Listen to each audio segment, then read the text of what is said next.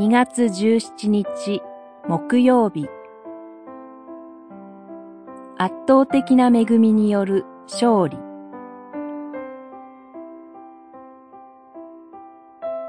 ローマの信徒への手紙五章。しかし恵みの賜物は罪とは比較になりません。五章十五節。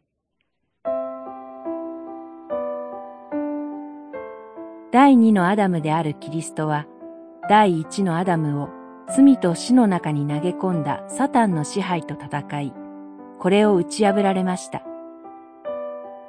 サタンに対する完全な勝利によって、すべてのアダムの子孫は、罪と死の縄目から解き放たれました。今や世界は、また私たちも、アダムからキリストへと移されています。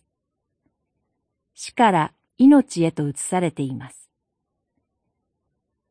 第二のアダムの勝利は、単にこの私の命の救いにとどまらず、世界全体、人類全体の歴史的転換であることを覚えたいのです。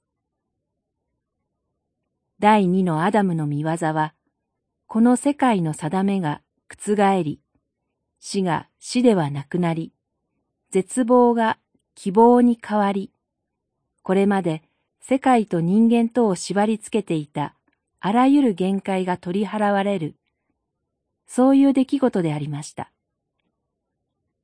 キリストとはそのようなことを成し遂げられたお方です。キリストが救い主であるとは、そのような意味なのです。第二のアダムによってこの私の人生が変えられたのみならず、世界の定めも180度覆されました。この転換は十字架の血によってもたらされた転換です。神の愛と恵みによる転換です。第一のアダムは第二のアダムにより凌駕されています。